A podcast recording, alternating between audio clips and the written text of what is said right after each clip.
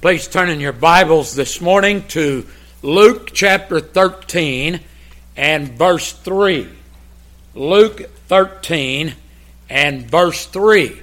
The title of today's message Motives to Repentance. Motives to Repentance.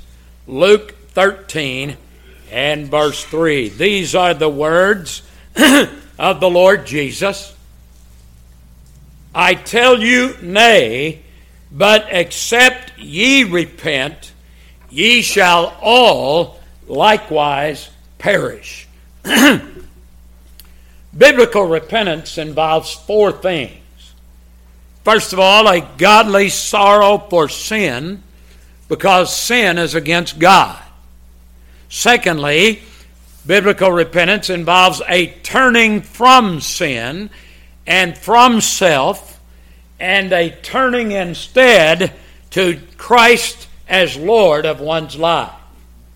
Thirdly, biblical repentance involves a radical change of mind, which causes one to love what he once hated that is, God and Christ and spiritual things, and to hate what he once loved sin and self and the things of this world. Fourthly, biblical repentance involves a crying out to God for mercy through Jesus Christ and his righteousness. God works in repentance, as in all things, through means. You know, we are means Baptist. Some of us are mean Baptist but we are means Baptist. That means we believe that God is sovereign, He is in control, He predestinates all things that come to pass, and yet He does these things through means. God accomplishes His predestinated ends through the use of His predestinated means.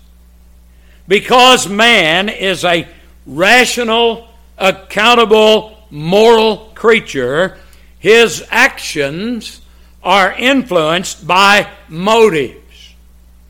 The Holy Spirit works repentance by enabling dead sinners to see and feel certain motivations to repentance.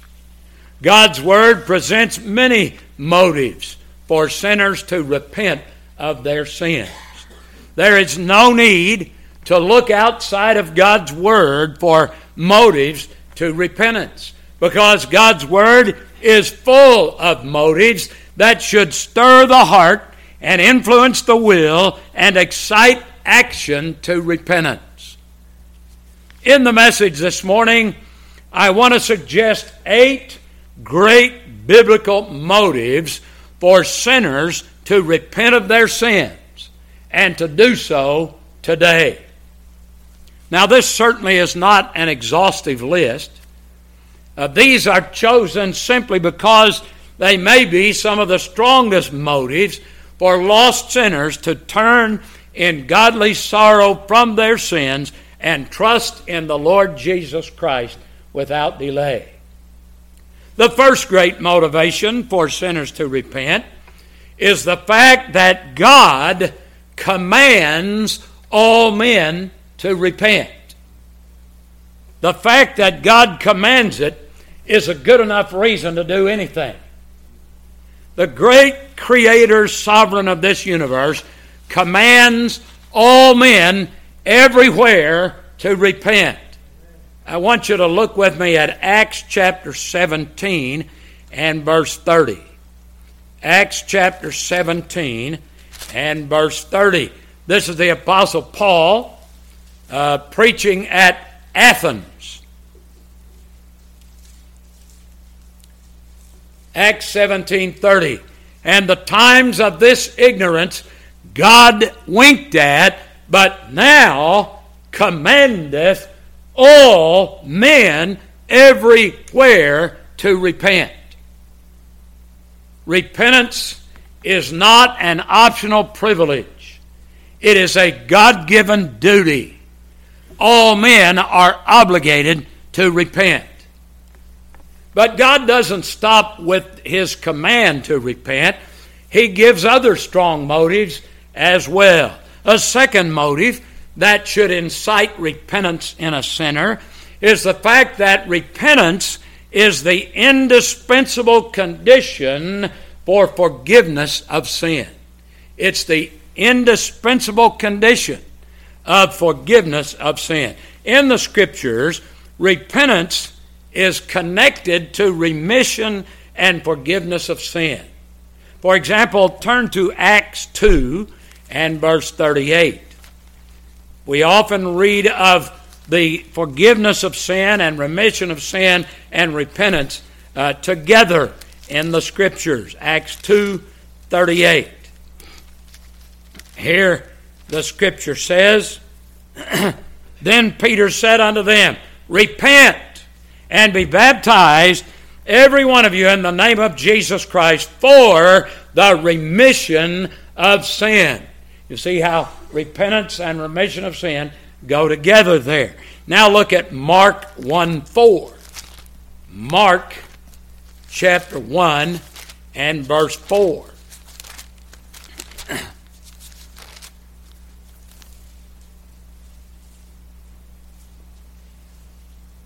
John did baptize in the wilderness and preach the baptism of repentance for the remission of sin. There again, we see the two things come together in the scriptures. Next, look at Isaiah 55 and verse 7. Isaiah 55 and verse 7.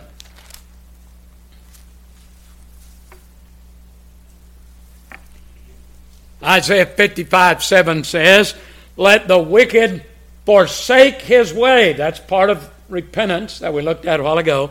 And the unrighteous man his thoughts, and let him return unto the Lord. That's the turning of repentance. And he will have mercy upon him and to our God, for he will abundantly pardon. There is forgiveness of sins, remission of sins.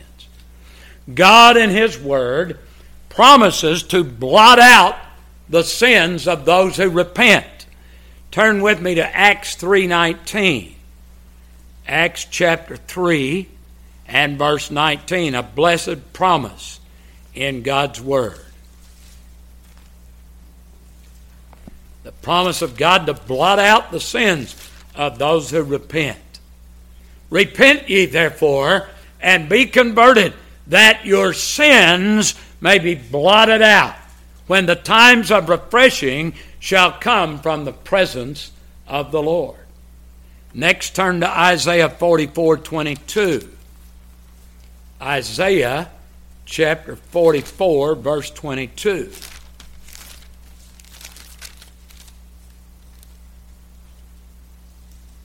Here, God is speaking, and He says, I have blotted out as a thick cloud thy transgressions, and as a cloud thy sins. Return unto me, repent, for I have redeemed thee.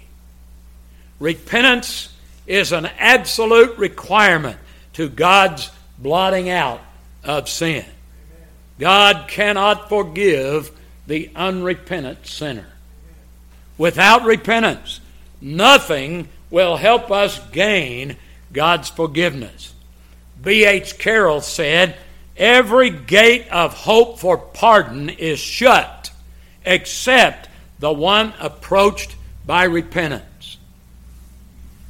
A third motive to repent is the fact that there are dire warnings and threats in Scripture to those who do not repent. The Holy God has an absolute intolerance of sin, and He gives dire warnings and threats to those who refuse to turn from their sins. According to the Lord Jesus Christ in our text in Luke 13 3, the only alternative to repentance is perishing. Let's read our text again here. I tell you, nay, but except ye repent, ye shall all likewise perish. you shall perish in the torments of hell, is his meaning. God threatens eternal hell to all who remain unrepentant. He threatens eternal torment in the lake of fire, where their worm dieth not, and where there is blackness of darkness forever. God, in His Word, clearly warns that all who persist in their sins shall suffer eternally in the lake of fire. And so, sinner friend here today, reflect on your sins, their number, their ill deserving from God, and the great danger in which they have placed you the danger of spending a hopeless eternity in the thirst and flames and suffering and pain and remorse and regret of hell. A fourth biblical motive to repentance is the fact that repentance is the purpose of the providence that God sends. Repentance is the purpose of the providence that God sends. This is true of both good providences and bad providences. Romans 2 4 says that the goodness of God in His providence should lead sinners to repentance. Let's turn to Romans 2 4. Romans chapter 2 and verse 4.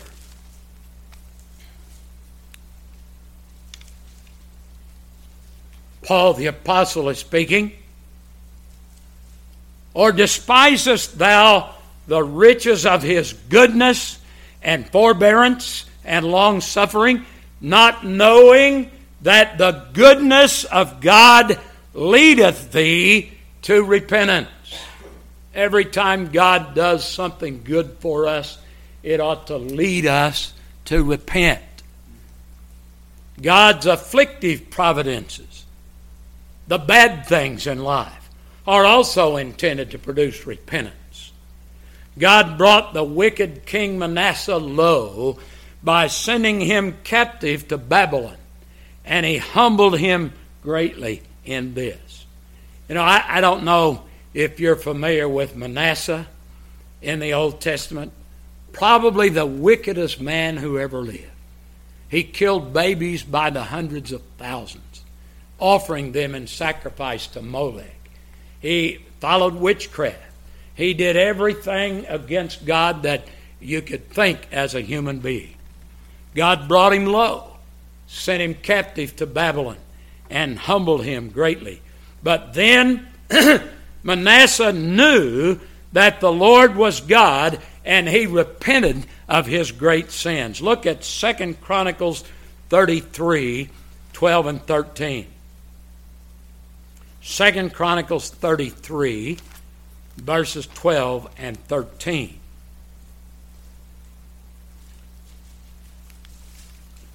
Manasseh's repentance. And when he was in affliction, he besought the Lord his God and humbled himself greatly before the God of his fathers and prayed unto him, and he was entreated of him and heard his supplication and brought him again to Jerusalem uh, into his kingdom. Then Manasseh knew that the Lord, he was God. We may be sick in body or we may lose our jobs. God intends for such things to awaken us out of our sins and to produce repentance in us. We need to always look at every area of life with this in mind. The next great biblical motivation for sinners to repent is the fact that Judgment Day is coming. Judgment Day is coming. The Word of God clearly teaches that the Lord Jesus Christ will one day return to this earth and call sinners to account for their evil deeds. You know, we look at the wicked all around us and we get down and get depressed. And they may go through life, live and die, and not answer in this life, but they're going to answer. They're going to stand before the judgment. And God then, the Lord Jesus, will cast them into eternal hell as punishment. Turn to Acts 17 again, and we'll read verses 30 and 31. Acts 17, verses 30 and 31.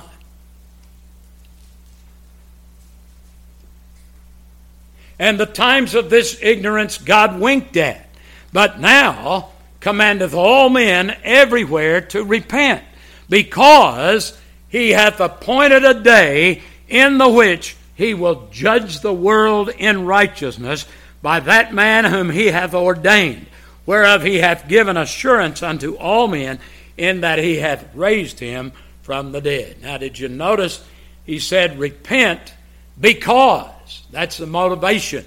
God has appointed a judgment day. The assurance of this coming judgment day is Christ's resurrection from the dead. Look again at verse 31. Because he hath appointed a day in the which he will judge the world in righteousness by that man whom he hath ordained, whereof he hath given assurance unto all men, in that he hath raised him from the dead.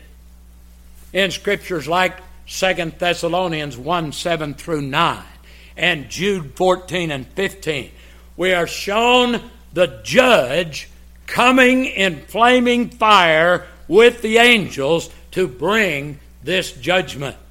Turn to 2 Thessalonians 1 7 through 9. 2 Thessalonians chapter 1, verses 7 through 9.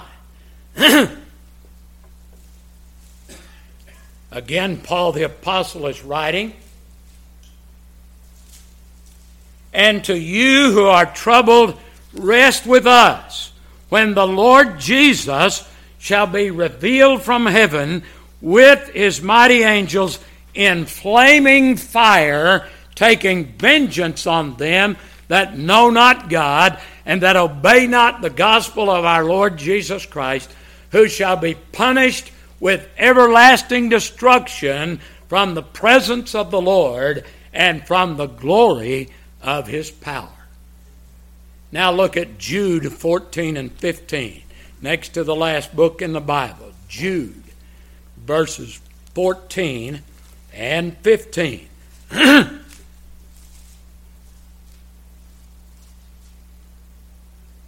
and Enoch also, the seventh from Adam, prophesied of these, saying, Behold, the Lord cometh with ten thousands of his saints to execute judgment upon all, and to convince all that are ungodly among them of all their ungodly deeds, which they have ungodly committed, and of all their hard speeches, which ungodly sinners have spoken against him.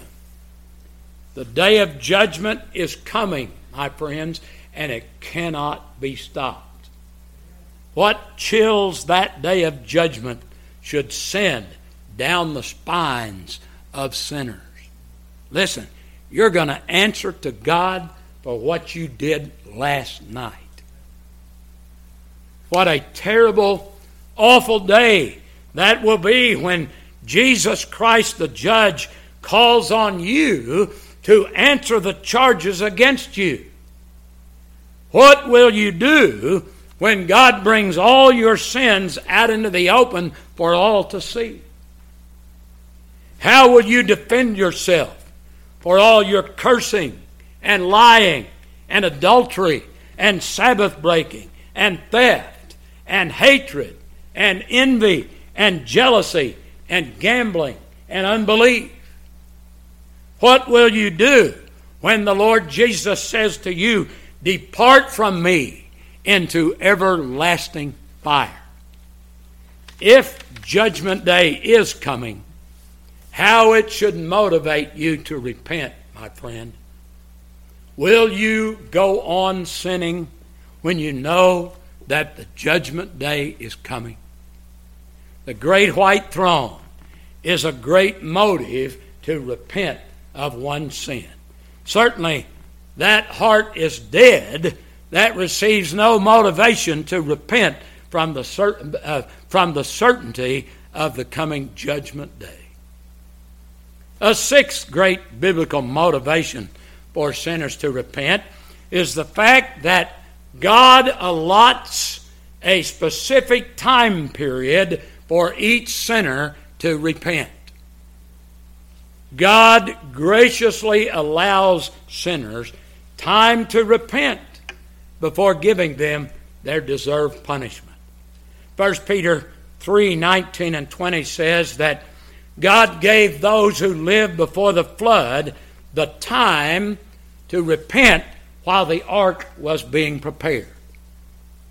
During this time, Christ, through the Holy Spirit and through Noah, preached the gospel to these people. Turn to 1 Peter 3 19 and 20. 1 Peter chapter 3 verses 19 and 20.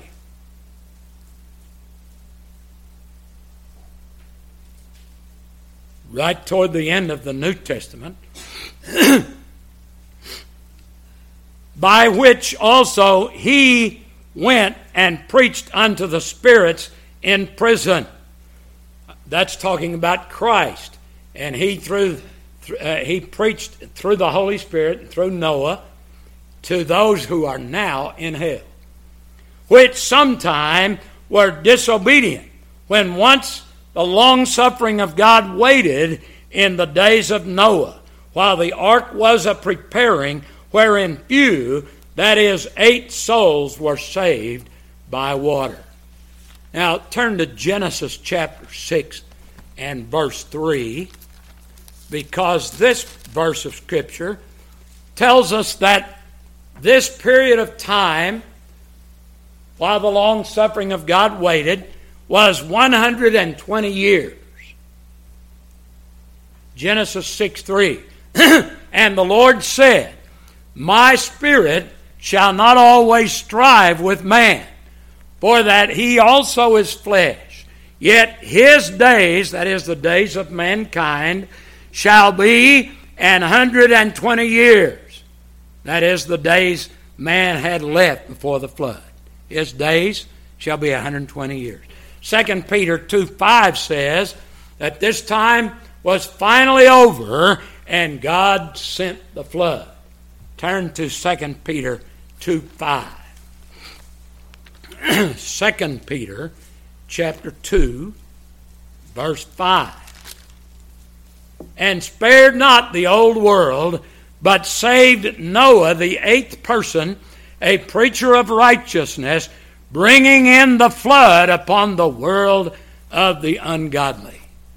God gave those people in His great grace a hundred and twenty years to repent, and they didn't do it, and judgment came.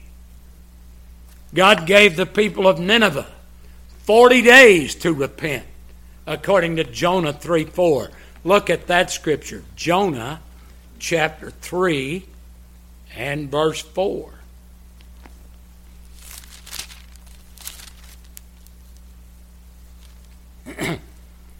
Jonah 3 4. And Jonah began to enter into the city a day's journey. And he cried and said, Yet forty days, and Nineveh shall be overthrown. But you know what? they did repent. And God spared Nineveh for many more years after that. Turn to Daniel 4:29. Daniel chapter 4 verse 29. These verses I'm going to read say that God gave the proud king Nebuchadnezzar of Babylon 12 months to repent. And then he sent the judgment of insanity upon him. Daniel 4:29 first of all. 4:29. At the end of 12 months he walked in the palace of the kingdom of Babylon. Now verse 33. The same hour was the thing fulfilled upon Nebuchadnezzar, and he was driven from men and did eat grass as oxen, and his body was wet with the dew of heaven till his hairs were grown like eagle's feathers and his nails like bird's claws. One more example, turn to Revelation 2:21. Revelation chapter 2 and verse 21. Here the, the woman Jezebel had her time. This is not the Jezebel who was Ahab's wife. This was a woman in one of the churches. And God gave her her time.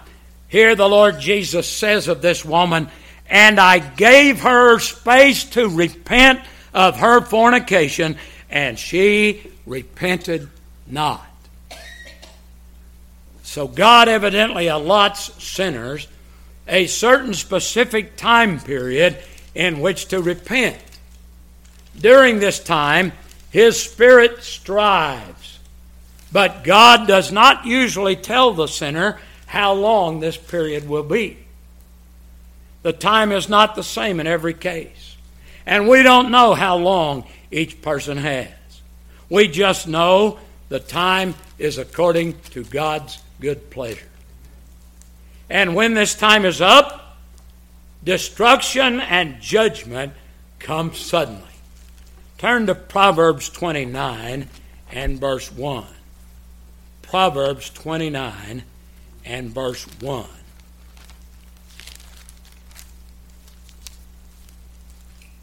The words of God Himself He that being often reproved hardeneth his neck shall suddenly be destroyed, and that without remedy. And it was like that in the days of Noah. They were eating and drinking, marrying and giving in marriage when the flood came and swept them suddenly and unforgiven into eternity.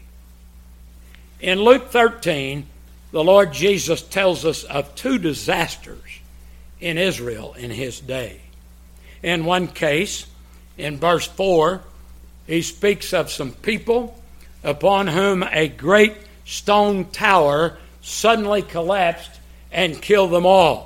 Some of them were probably just standing around, others may have been walking by, but all of a sudden this tower gave way and fell on them, smashed them, killed them all.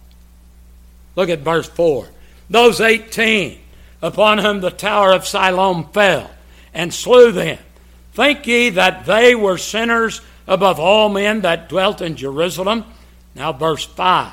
I tell you, nay, but except ye repent, ye shall all likewise perish. Perish here means die and go to hell. Likewise means just like it happened to them. Suddenly, unexpectedly. These were sudden, unexpected disasters, and the perishing of the unrepentant will be the same. This motive gets its power from the fact that we cannot increase the time that God in His sovereignty has given us to repent. Now, verse 1 of this same text tells of the other disaster, tells of Pilate uh, coming evidently into the temple and killing a bunch of worshippers, slaughtering them. He mingled their blood with their sacrifice. And after telling about that, the Lord goes on to, to speak our text in verse 3 I tell you, nay, but except ye repent, ye shall all likewise perish. A seventh and extremely important, great biblical motive for sinners to repent is the price Jesus Christ paid to redeem sinners. The price that he paid was his own precious blood, shed on Calvary's cross, and his death for our sins. This was no common death. This was no ordinary crime he who was crucified that day was God Himself.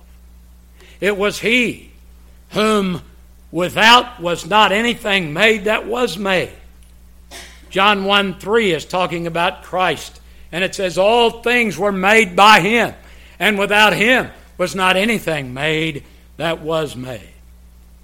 It was God who took our nature on himself and became a man like us. He was the God man. When he became a man, he was obedient unto death, even the death of the cross. Think about the sufferings of that one who was crucified. His was a life of poverty and persecution and sorrow. In Gethsemane, he sweat great drops of blood, and then he was deserted and denied and betrayed by his friends. He suffered beating and spitting and mocking. His hands and feet were pierced with nails. A spear was thrust into his side. He suffered all the pain and anguish of eternal hell, which his people deserved. It was he who was sinless who died in the place of sinners. Daniel 9:26 describes this as the Messiah being cut off, but not for himself. It was our sins that killed the Savior. He was made a curse for us. He bare our sins. Look at 1 Peter 2:24 here. 1 Peter chapter 2 verse 24.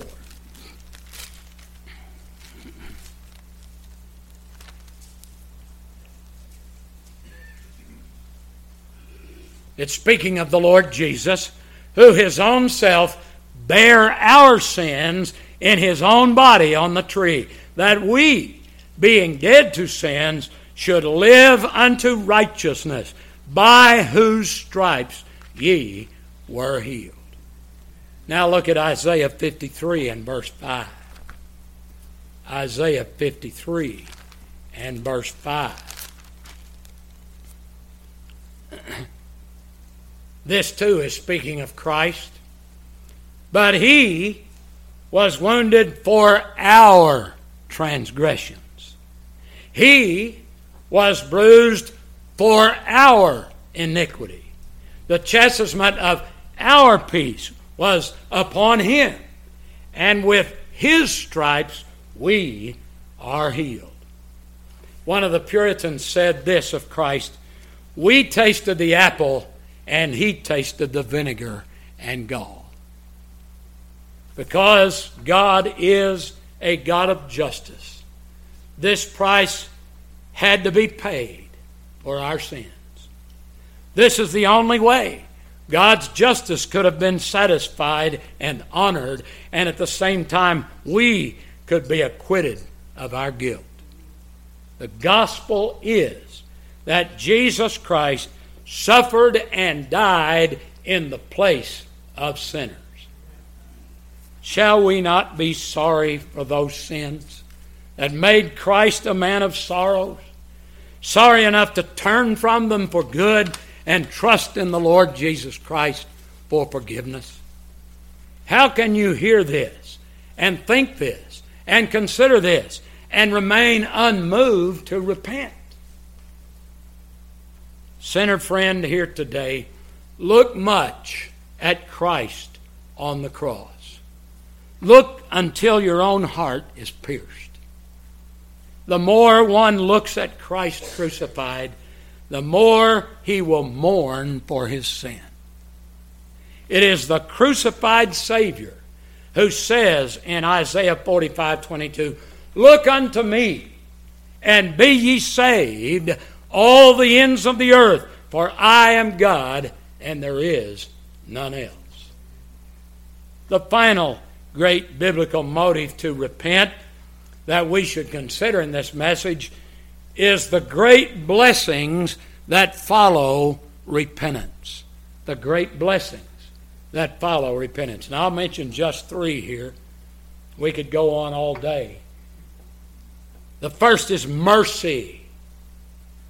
Repentance brings mercy from God. Have you ever had an attack of conscience and you knew that you had sinned against God and you knew that you were going to die and go to hell? You knew there was nothing you could do about it?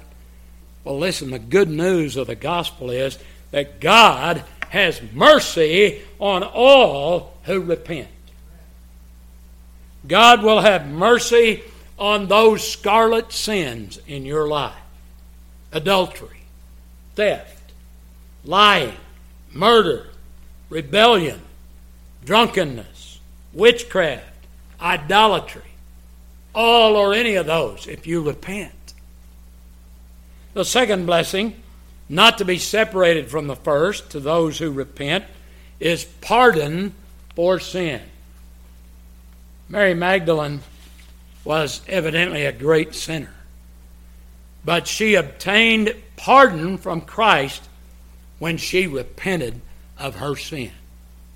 Some of the Jews involved in actually crucifying Christ, the worst crime of all mankind, of all history, some of those Jews who crucified him, when they repented, received forgiveness and salvation. You can read about that in the first chapter of Acts and the second chapter of Acts. Think about it. He forgave those murderers who repented. God's promise in Isaiah 118 is proven to be true when a sinner repents.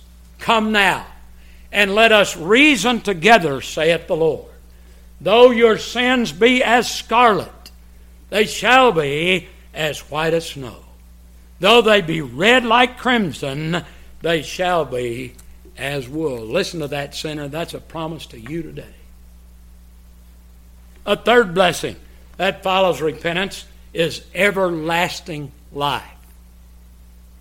Turn to Acts 11 and verse 18. Acts chapter 11 and verse 18 calls this repentance repentance unto life. When they heard these things, they held their peace and glorified God, saying, Then hath God also to the Gentiles granted repentance unto life. This life is spiritual life now and life in heaven for all eternity. The blessing of everlasting life in heaven is so great that if we could have just a glimpse of that blessing right now, we would need great patience to be content to live here any longer. In conclusion, how all these things should motivate you, lost sinner, to repent of your sin today.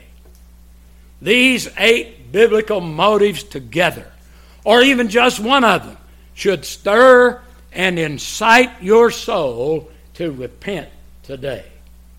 In Luke 5:32, the Lord Jesus says, he came to call sinners to repentance.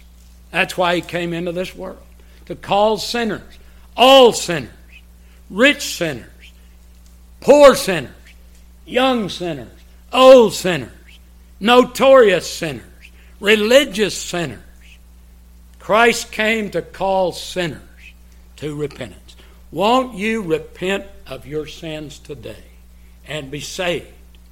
Without repentance, you are lost forever. Let us pray. Our Father, we're grateful for this great blessing of repentance. We pray for any lost sinner that may be here today, that you would work regeneration in his or her heart, enabling them to turn from their sins in godly sorrow and turn to Christ as Lord and Savior of their lives. We pray that Christ would be glorified through this message today. And it's in Jesus Christ's holy name that we pray. Amen.